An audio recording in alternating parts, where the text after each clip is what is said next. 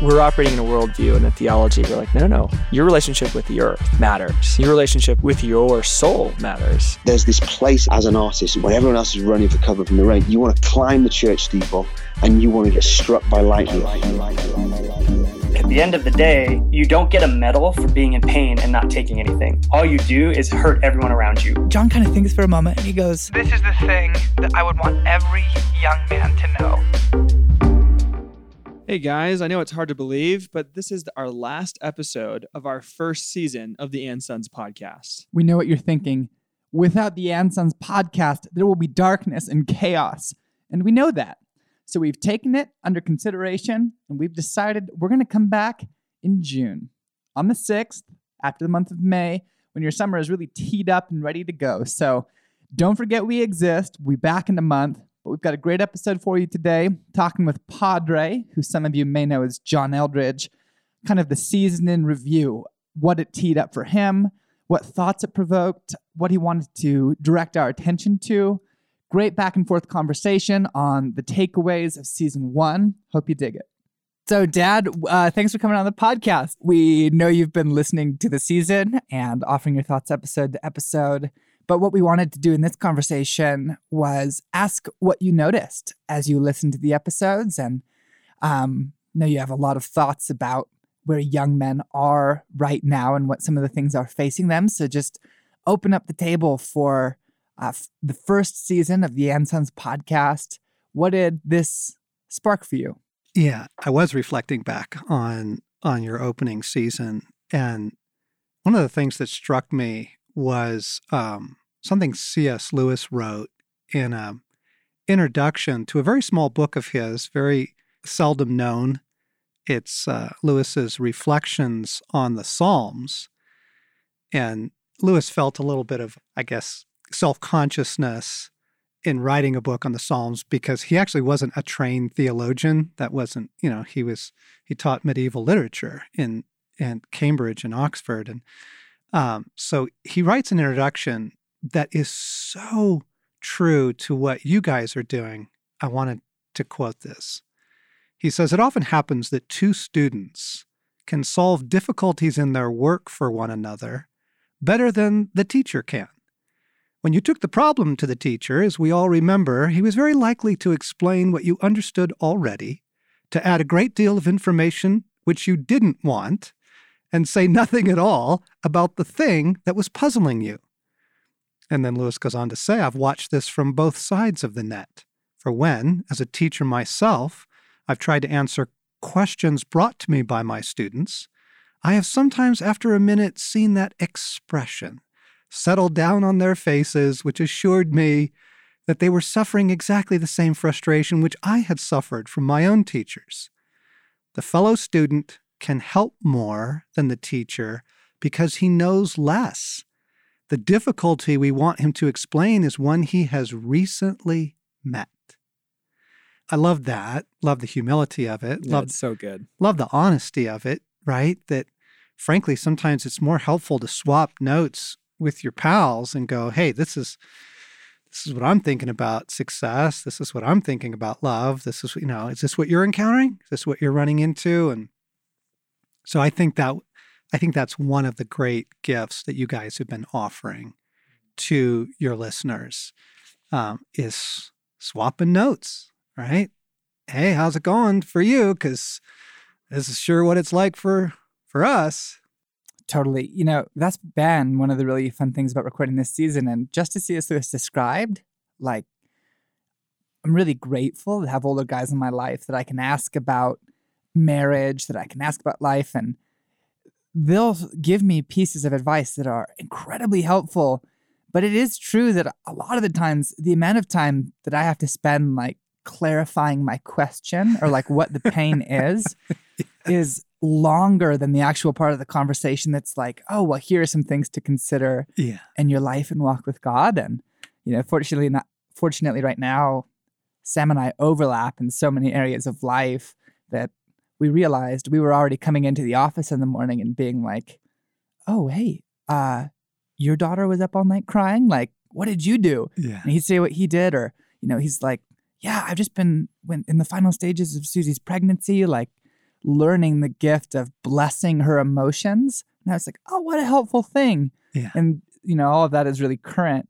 So, Yeah, it's it's like that great scene from Band of Brothers where the new recruits come in and they um, they've just parachuted into Holland, and the new recruit they're walking through the field and he's already fixing his bayonet. You know, he's scared to death, right? And so he he's putting his bayonet on the end of his rifle, and and one of the quote older guys who only two years ago was one of the younger guys, right? Says, "Hey, yeah, don't don't put that on. It actually affects your accuracy. It's going to mess up your shooting." You know, just kind of we're in it right now. This is real time stuff, and and so as I was looking back, like your podcast on success, um, which opened the series, the season for you guys, podcast on marriage, podcast on young fathering, last week's with Luke. Those really cluster in that, hey, can we swap notes for a minute? Yeah, I'm just so glad that we recorded the success episode and then never were stressed out again about where our numbers were. yep, you really can only talk about things that you've conquered, and so we've really conquered the whole issue with success and envisioning ourselves as successful young men. I like the the Band of Brothers metaphor or example because um, I think a lot of what I've experienced over the years is maybe advice from the general instead of the guy next to you Yeah. who's saying, you know, like, yeah, it is going to take hard work, and marriage can be difficult. It's meant to make you holy, and and you kind of sit there and you're like, okay, I'm supposed to scale what? Yeah. Like, are you looking at the same wall I'm looking Yeah, at? You're looking at a map. That's from 30,000 feet. yeah, you, and and from 30 years ago for you, and so Yeah. yes, and, and that and that also kind of depends on who you're talking to and the context you're in, but there is a lot of that kind of looking from side to side, going, okay, so like Luke, you have just been hit in the face with your reality. Talk about it. Yeah. Like, be honest with it. Yeah. And I think us naming that, uh, I've I've hoped that in us being vulnerable with our stories in ways that we're succeeding and failing, um, has I think struck as being authentic with other guys, as Mhm. being true to where other people are, and there's been encouragement and hope in that because then it's hey look i found a handhold here. Like this is how we get over this cliff. There's Yes. a handhold here. There's a crack there and we can get over it. Yeah. I think one of our hopes too has been simply to invite guys to the table that in listening to the conversations and listening to the podcast, like uh, it's been so fun just to have in mind, like Luke, my friends, guys I met in college, is um, it's really true that when you are in it, like a little bit of reflection goes a long way. But it's really helpful to have like, you know, hmm a brother who is reading something and will bring a quote to the table that he recently read um, about story and that happened to be Dan Allender, or that he recently stumbled on something from Martin Luther King Jr.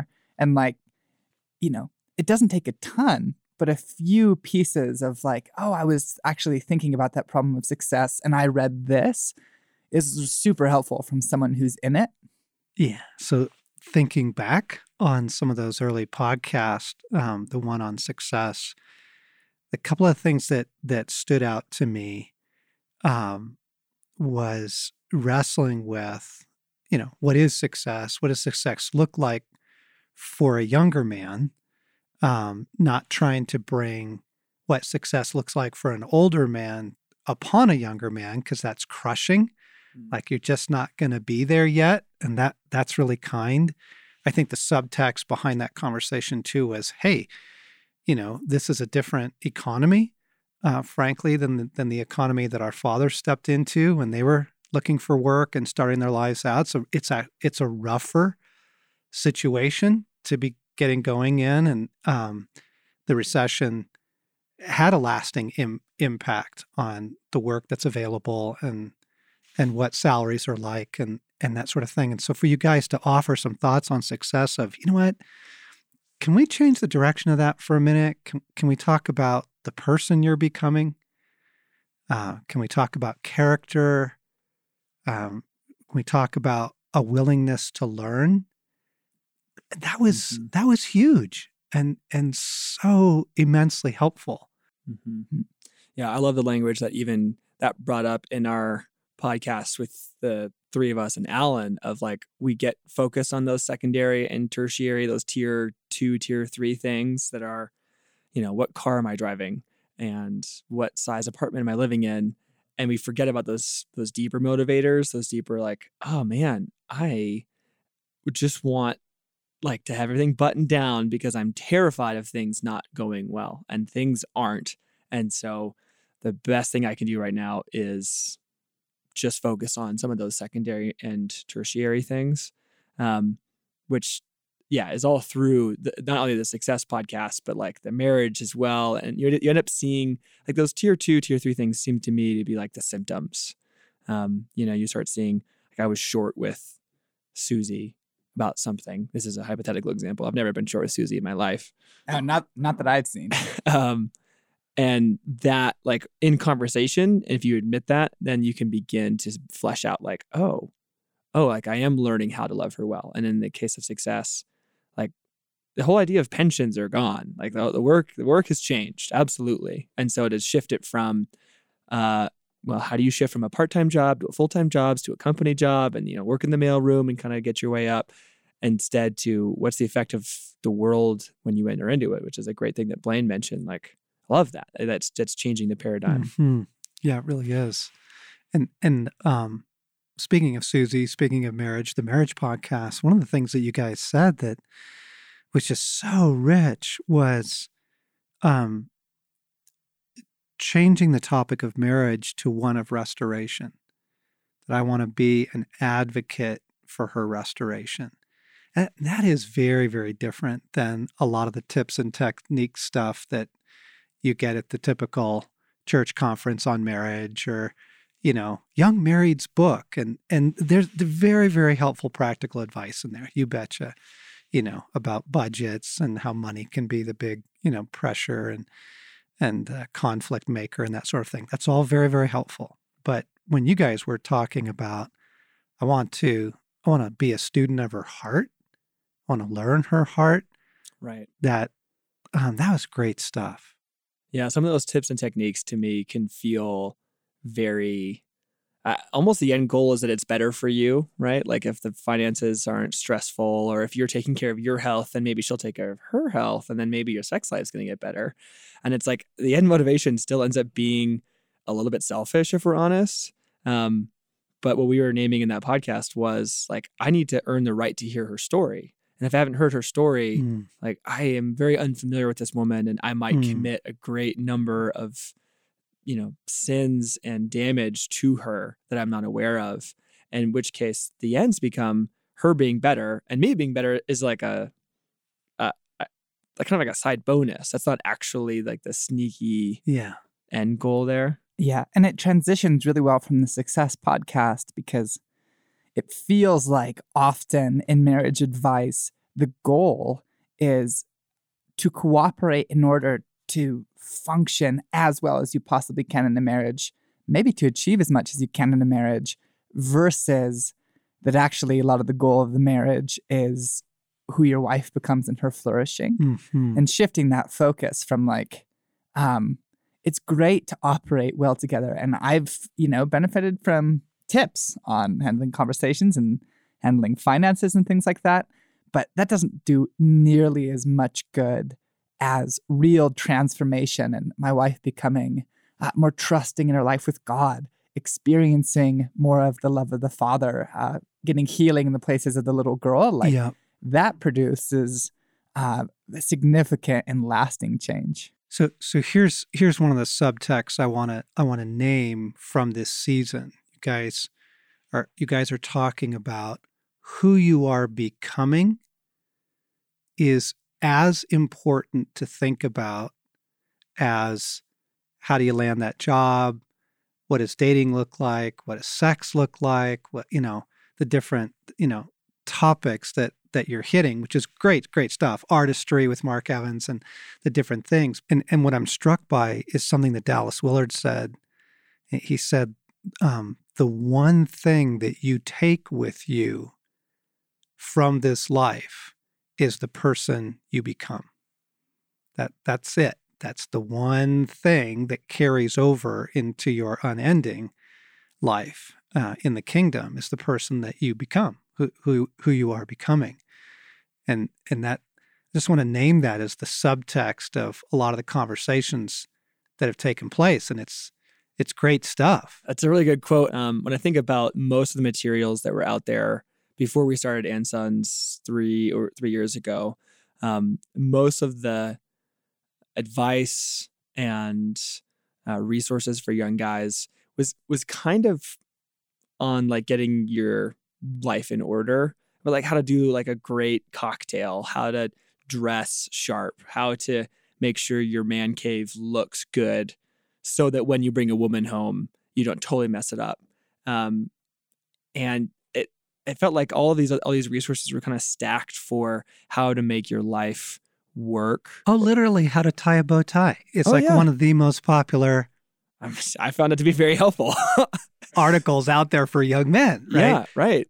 And it's the it's the end. It like that's where that conversation stops. Um, and I I just I think it's uh, you're naming that we were making some assumptions here that I don't know we ever stated as we walked into it of like there's more to what we're after than just I, what's the best cologne that's just earthy enough and maybe woodsy with a little bit of whiskey f- notes? Like how do I I I care about grooming like but there's a point like we care about Colorado grooming That's a really cool uh, North Face quarter zip you got there, Sam. uh it's Arc'teryx and it does have a little bit of um, spit up on it from our baby so I noticed that. In fact, actually, I think I recognize that. Hey, I let's think I recognize that. Blaine, Please, what was your thoughts on what dad just said? I've been missing that Arc'teryx, please. Oh, it was, I think, yeah. Um, to put it in a sentence, it really felt like a lot of the content out there was how do you act like yes, a real man and wanting to focus on how you become a real man. Yeah. Um, but even that thing you just mentioned there, like that Dallas Willard's insight is really based on having like a longer term and eternal mindset. Yeah. But even having like a lifelong mindset is a big step for a young man because things have happened in really fast periods and a lot of stuff happens in your 20s that happens in two to three year chunks. And so even trying to bring to the table, like, hey, like, um, maybe the shortest reasonable chunk to think about your life might be a decade. hmm And then the next way to think about your life is a lifetime. And then the next way to think of your life is like as an eternal being. So, like, um, trying to push back Yep. um, just the vision of young men generally. And there was something very, you see the connection of those two ideas in your guys' conversation with Bart and John recently on money. Um, uh, those were guys who had had made some money in their 20s, and you were asking them some questions of like, okay, like what what's that like to actually come into some cash and and learn how to handle that well and and work and how does that relate to work and and towards the end of that podcast, um, Bart said something extraordinarily simple and beautiful and helpful. Basically, if if you're the kind of person that has good character and you're the kind of person that really throws themselves into their work, guys, you're going to do well. Like Yeah. it, it's going to go okay. You know, you're you're you'll get recognized. You'll that's the kind of person that gets entrusted with resources, right? Yep. It was right. It was exactly that. And it was right at the very end of saying, you know, it's not necessarily getting in the right place at the right time or investing in the right thing. It's if you just do like an honest day's work, which is, I hate that phrase for some reason, but if you carry yourself with integrity and you you apply to yourself, you you apply yourself to what you're doing, people will notice and like you will have opportunities open. Yeah, and that's that's the that's the practical expression of look, the person you're becoming matters. Yes. It really actually does matter, and it is going to answer your other issues. It's not like it's disconnected from it. We're not just sitting around here, you know, trying to find an existential um, integrity that's totally dissociated from the. Right, but that guy isn't being chosen because he's got the best looking bow tie. Exactly right. There's some It's- something else that you're working at. Who's there. trustworthy? Yes. Right. It feels like there's a flip side to that too, where I I don't remember what author this was, but you mentioned one time that a particular theologian interpreted the prayer, lead me not into temptation as um, do not give me authority until I can handle it. Right. And like I think that you know, you're also saying like, hey man, if you're not in that uh, position that you wish you were in yet, like honestly, it might be part of Jesus's kindness to you because you couldn't handle it yet. It would make your life worse. But if you become the kind of person who could handle it, like Yeah. it might be that that's the story he has for you. Oh my goodness. Um, this is a little side note, but I've counseled a lot of guys over the years, and the number of kings that I have counseled whose core issue is they were promoted too young. Um, you know, from the horrible story of the father that walks out when the boy's 12 and his parting words to the family is, You're the man of the house now, you know? And then that 12 year old boy takes it on his shoulders, right? Uh, to, to, you know, the more common scenarios of, you know, here is the gifted, bright, talented rising star. And, you know, the church immediately makes him the youth pastor, or the company immediately puts him in charge of marketing. And, and suddenly um, things are being asked of him that are actually unkind.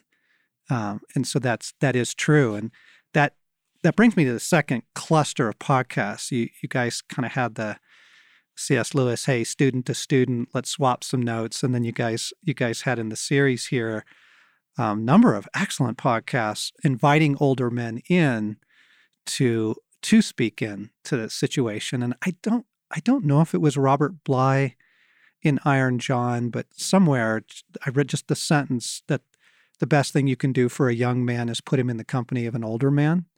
Hmm. Um, because there's just so much that gets processed in in that living together. So here's what I want to do. I got a little um little back at you here. I want to name I want to name the podcast that you guys did with guests. Um and and I want you to say here's what I wanted to say. Like here is the essence of that. Here's the here's the takeaway. Here's here's the nugget. Okay? All right. All All right. right, let me let me get limbered up. Yep, loosen up. Here you go. Ma. okay. Mark Evans. I just immediately go to our intro about getting struck by lightning. Uh, I've just been hearing that too much. So I love that guy. for me, like Mark, Mark demonstrated um, and invited a way of handling passion and artistic dreaming um, in a world that would love to crush that, and and was inviting not the quick rise to success, not the here's the shortcut, not the well, you know, if you can get this, then that, but the be open to where the sometimes very crazy visions are are leading you Hmm. and and to develop the fortitude that like art artistry and your heart and its uniqueness demands Yeah. I think that similarly, the two things that I loved in that podcast, like the first one was um, Mark has a crazy life with God. Like his way of talking about, you know, having Jesus split him open with a sword and climb inside, and like the two of them could then take on this foul spirit that energy. so gnarly It's crazy.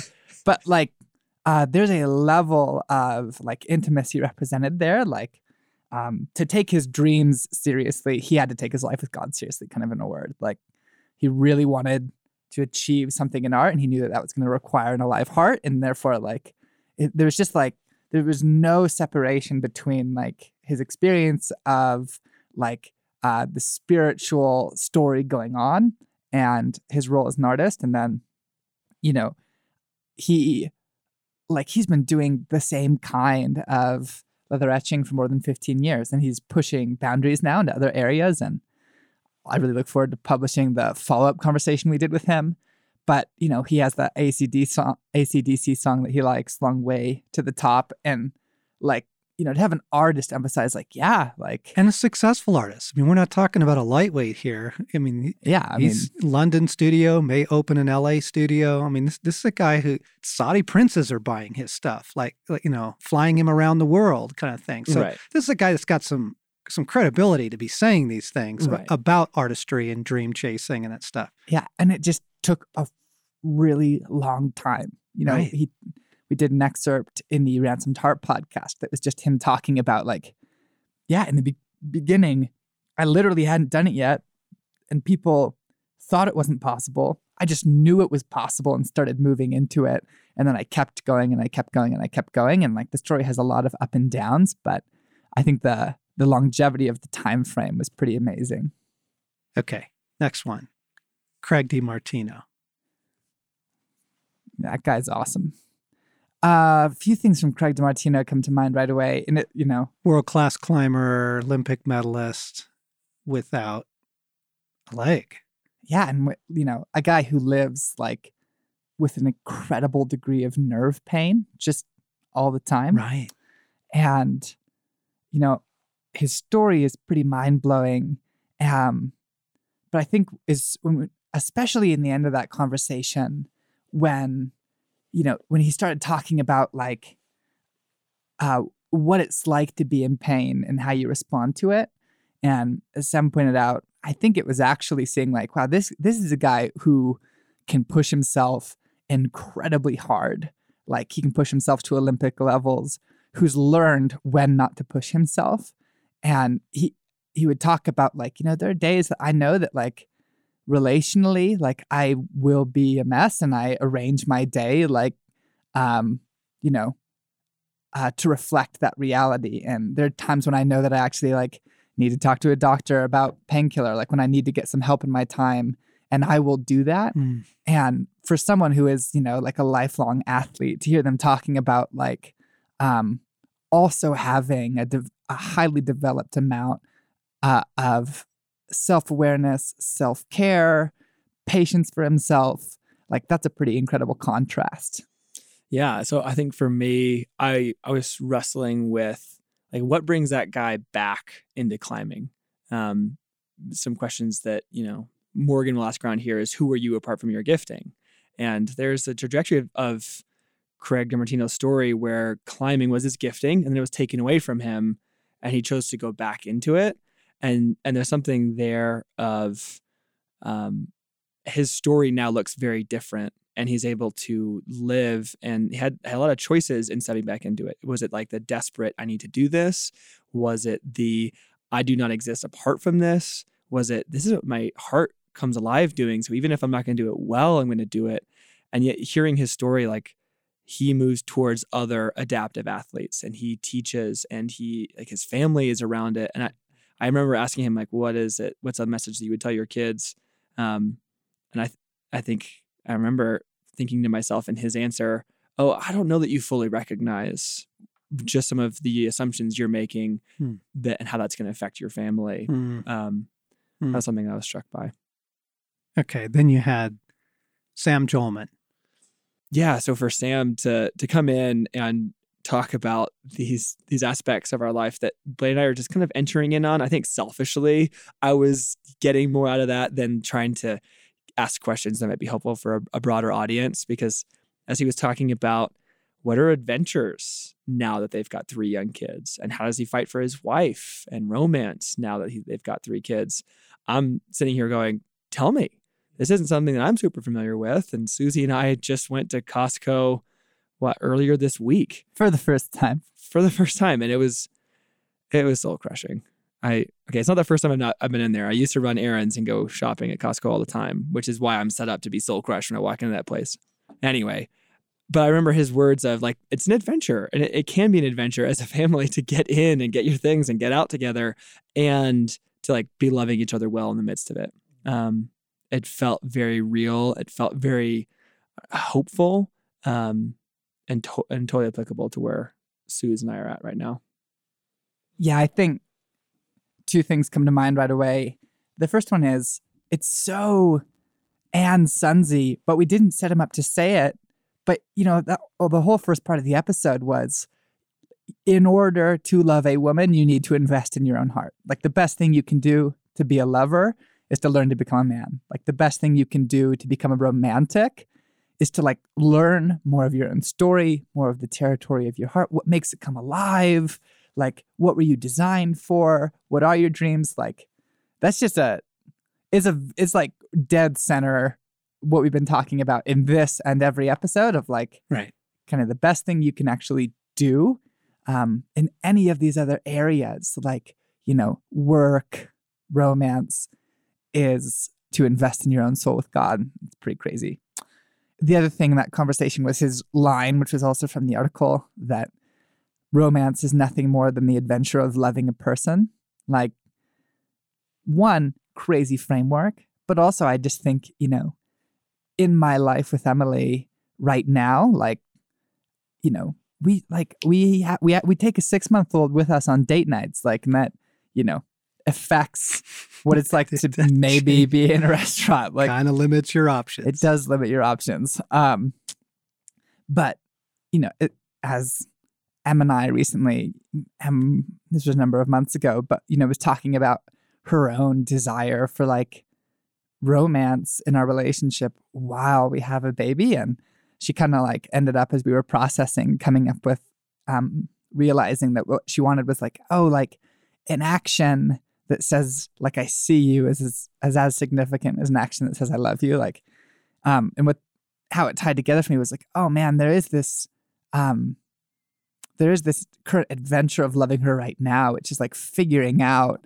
how to like, you know, show that I love what she's doing with her time, or like show that I see what her dreams are, and that ends up being Hmm. like incredibly romantic, even if it's just like very small gestures of like, hey, I went by the library and I saw this book that's, you know, about women and culture and like you love that stuff. And I grabbed it for you. And like, and that's super romantic because it's part of the adventure of loving her. So Truly, truly.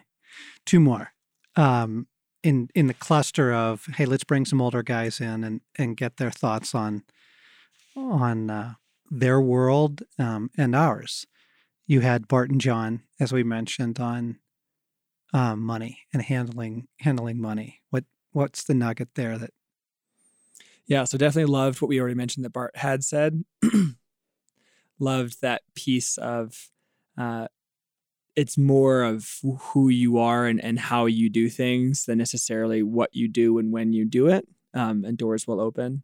But it, I found it really encouraging to listen to Bart and JD talk about their different journeys and actually how much of it felt familiar and out of their hands. Like I, I feel that familiar kind of pulled a hustle now in my late 20s and certainly felt it like throughout my 20s. Um, uh, and I wonder how it's going to feel in my 30s since I will not be a millionaire by the time that I'm 30. Um, and a lot of it also felt like um, their story was either them operating on their own and trying to make things happen and seeing the ramifications of that, or in both stories, that shift to operating with other people or operating with God. And like the stories were just a night and day difference from Mhm. that shift. yeah that was that was a good that was good yeah, I think those things, I think it's really difficult around money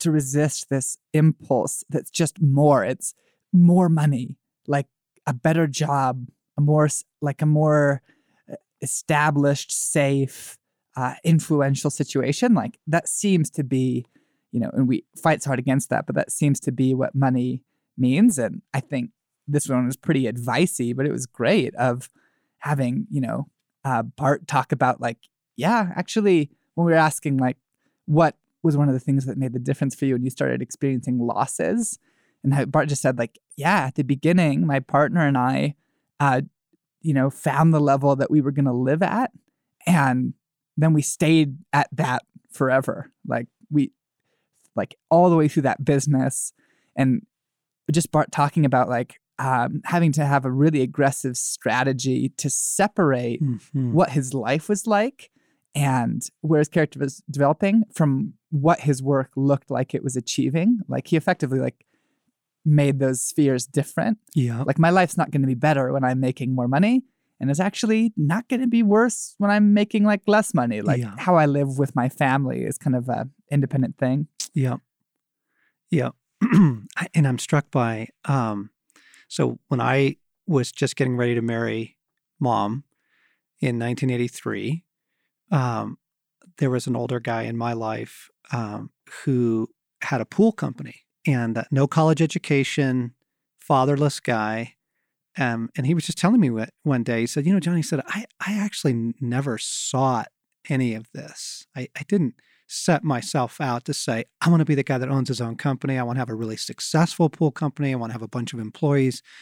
He said, I, I just kind of stayed true to God and and this happened. Like this was a gift to me. Um, and that stuck with me because for 10 years, mom and I ate off a card table that was loaned to us by her mom. Like we had nothing. You didn't even own the card table. We didn't even own the card table that was our dining room table. And um and it was that that idea of what are you seeking? What are you seeking? You know, seek first the kingdom and these things really actually will be added to you and the success that has come along in our story has been gift um, and gift that we did not chase. We were chasing other things, and that that just happened to come along.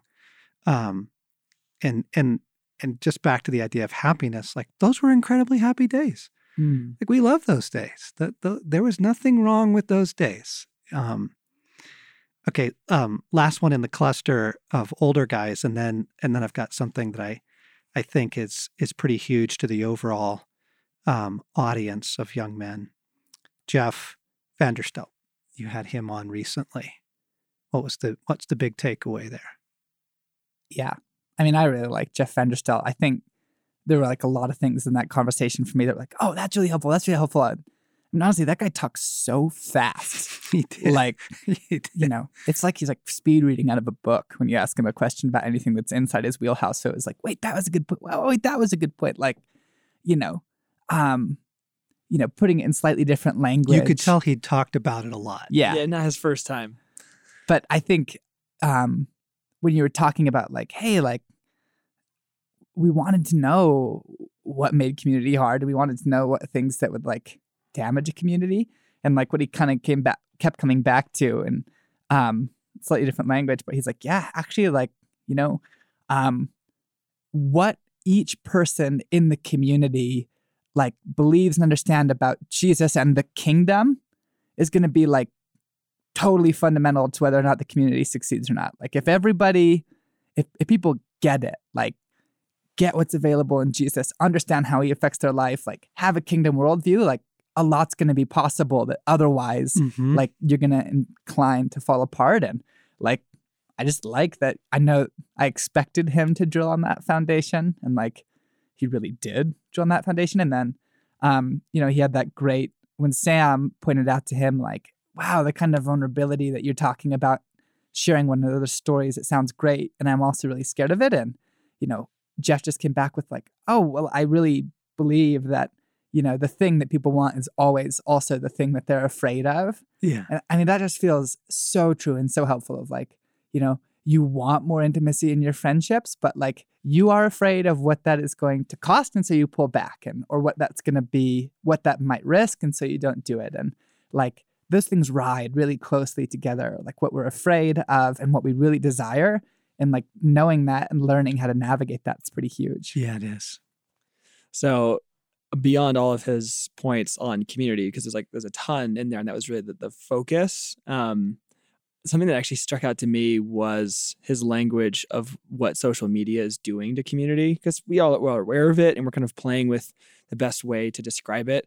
And he called it social pornography, and that it promises something that it doesn't deliver, but we can kind of keep going back to it because it's it's easy and it's it's quick Gives the feeling of community. and I like I hadn't heard that phrase before personally. Um, and we moved on from it pretty quickly, but I found myself just kind of sitting with that as I listened back through it, going, "Man, that is that is totally spot on for where we are right now as a culture of so many different areas, but in this case, community. This this offer, this promise of connection, of knowing, of being known, the way that your brain reacts to being known is like created this sharing culture.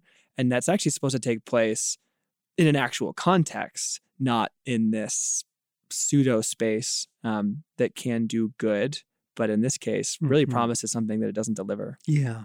Yeah. And I think um, shifting towards um, maybe the, the last thing we'll talk about on this show, what you guys are offering is so valuable um, to help millennials talk about their context. Here is our context. Here, here is where we are at in space and in time and in culture. Uh, that that is incredibly helpful for any human being to do. Um, so, t- two more quotes, um, and then I want to I want us to riff on this. Um, first, uh, Anglican theologian Julia Gatta says that it falls to every generation to rediscover the treasure of the gospel. And I love that um, for a number of reasons. Um, the invitation that it does have to be rediscovered. It's we have the faith once delivered, but every generation has to rediscover the treasure in the field, you know, and see the wonder of it, and and and but also for their generation, like it because it does have to be contextualized. It does have to be here's what that means for us who just you know, who are looking for work after a massive recession. Here's what that means for us who are trying to find community in the midst of this brand new massive explosion called social community and, and those kinds of things. You're you're offering people a wonderful service to name some realities of your context. Um, and given that, given that we had a I came into um, you guys' office the other day and, and and asked you a question. I, I, and the question went this What is the effect of living in a culture where exposure, expose, investigative journalism, debunking, um, unmasking is, is literally a daily occurrence now? Hey, you thought this corporation was great? Guess what? They're ruining the rainforest. Hey, you thought this politician was wonderful? Guess what? They hit all this cash in, in, in South America. Hey, you thought that, you know, on and on and on that, you know, that phone company that you guys love, guess what? They're actually ripping you off by da da da. Like, like, holy cow, like over time, that, the effect of that on the ability of a young person to believe. Mm. To, to it, it is so erosive of just the confidence to believe in anything. Um, and and while I believe in investigative journalism and that sort of thing, there, there's something about the culture of expose, the culture of debunking, um, the culture of aha, you know, we we just unmasked another thing that is actually really toxic. Um, and okay, so let me back up. So Allan Bloom um, wrote a very famous book back in the 80s um, called The Closing of the American Mind. Um, now, th- this is this is a guy to, to pay attention to. Taught at Yale, taught at Cornell, uh, ran an institute at the University of Chicago. Very, very respected um, philosopher, social analyst, and and and here's the opening of this book on the closing of the American mind. He says there's one thing a professor can be absolutely certain of. Almost every student entering the university believes, or says he believes, that truth is relative. If this belief is put to the test, one can count on the student's reaction. They will be uncomprehending. That anyone would regard the proposition as not self evident astonishes them, as though he were calling into question 2 plus 2 equals 4. These are things you don't think about. The students' backgrounds are as various as America can provide. Some are religious, some atheists. Some are to the left, some to the right. Some intend to be scientists, some humanists, or professionals or businessmen. Some are poor, some rich. They are unified only in their relativism and in their allegiance to equality. He goes on The relativity of truth is not a theoretical insight, but a moral postulate, the condition of a free society, or so they see it. Okay that it is a moral issue for students is revealed by the character of their response when challenged a combination of disbelief and indignation. Are you an absolutist? The only alternative they know, uttered in the same tone as, Do you really believe in witches? The latter leads into indignation, for someone who believes in witches might well be a witch hunter or a Salem judge. And then here's here's the this is the culture that shaped your moment. Okay? The danger they have been taught to fear from absolutism is not error, but intolerance. Relativism is necessary to openness And this is the one virtue, the only virtue, which all primary education for more than 50 years has dedicated itself to inculcating openness, and the relativism that makes it the only plausible stance in the face of various claims to truth and various ways of life and kinds of human beings is the great insight of our times. Here's how he concludes The true believer is the real danger. The study of history and of culture teaches that all the world was mad in the past. Men always thought they were right, and that led to wars, persecutions, slavery, xenophobia, racism, and chauvinism. The point is not to correct the mistakes and really be right. Rather, it is not to think you are right at all. And so that erosive thing of, look, the, the best posture we can we can take is is a um, the humility of an embraced doubt, right? That doubt is a virtue. That doubt is doubt is the operating kind of zeitgeist of the millennial age, right? Because otherwise, you, you're you're at best a jerk, and and worse, you're you're probably intolerant and and um, oppressive, uh, probably racist, right? probably a misogynist. I mean, on and on it goes. Because so because because you've had this corrosive, corrosive, corrosive thing going on, um, eroding truth, eroding reality. You know, you, you went into this in your postmodernism podcast, so I won't revisit all of that. But here's your gift. Your gift is, you know, actually, hang on. Hang on, friends. There are actually things to believe in. Yes. There are actually still things in the world that are good and beautiful and true and and and that are actually very worth believing in. And and that that's that's a stunning gift to your peers and to this to this millennial moment in time because because of the assault and both the philosophical assault that you covered in your postmodernism podcast but then also this other sort of social assault that's been this expose, you know, debunking, aha, we, you know, there's just nothing that can be believed in anymore is the is the um, unspoken effects of that. And so for you guys to step forward and go, well, actually, hang on a second, you know, we we understand where you're coming from and we have some empathy for that, but really there actually are there still is goodness, there still is beauty, there still is truth, there still is God. There there is a way things work and and we'd actually love to kind of work together to try and recover those things. Yep. I mean without that you understand the epidemic of hopelessness. Like what began as a pushback against intolerance that lands in this kind of ambiguous nothingness, listlessness, um, purposelessness, yeah, meaninglessness. Right. I mean, the question is, how does that make you feel for today, in this moment, if that's true, and now extrapolate that over your perceived future, and tell me where you're getting your hope from.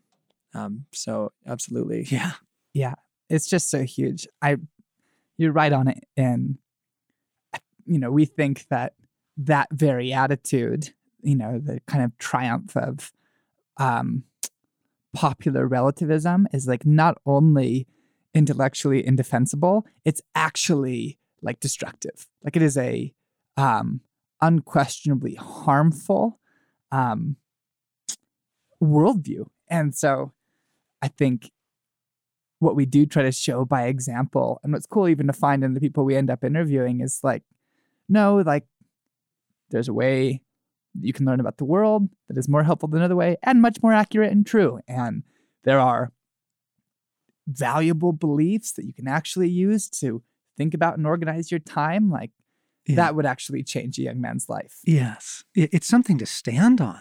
It's something that you can actually begin to live out and work with.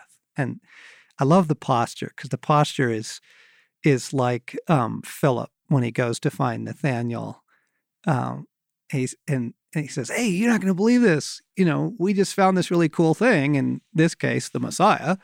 And Nathaniel's like, "Really?" And Philip's like, "Come and see." I, I love those three words. Mm. Come, come and see. Yeah. C- come and check it out. Like it's it's going to blow your mind. It's worth checking out. I'm telling you, it's it's real Yes. right and and that's um it falls to every generation to rediscover and redispense the treasure of the gospel and it feels like you guys are are taking a really big swing at that in in this opening season and congratulations for it and looking forward to season 2 can't wait Yeah. do i do i ever get invited back on the show yeah, we're gonna have you back sometime in season two, not just as the closer. We we have thoughts on that. So excited for what's uh, what's in store, what we're dreaming up for for season two. Thanks for coming by today. Thanks for listening to the podcast, guys. You need to be sure to subscribe now and follow us on social media under And Sons Magazine. And of course, for articles and films, check out andsonsmagazine.com.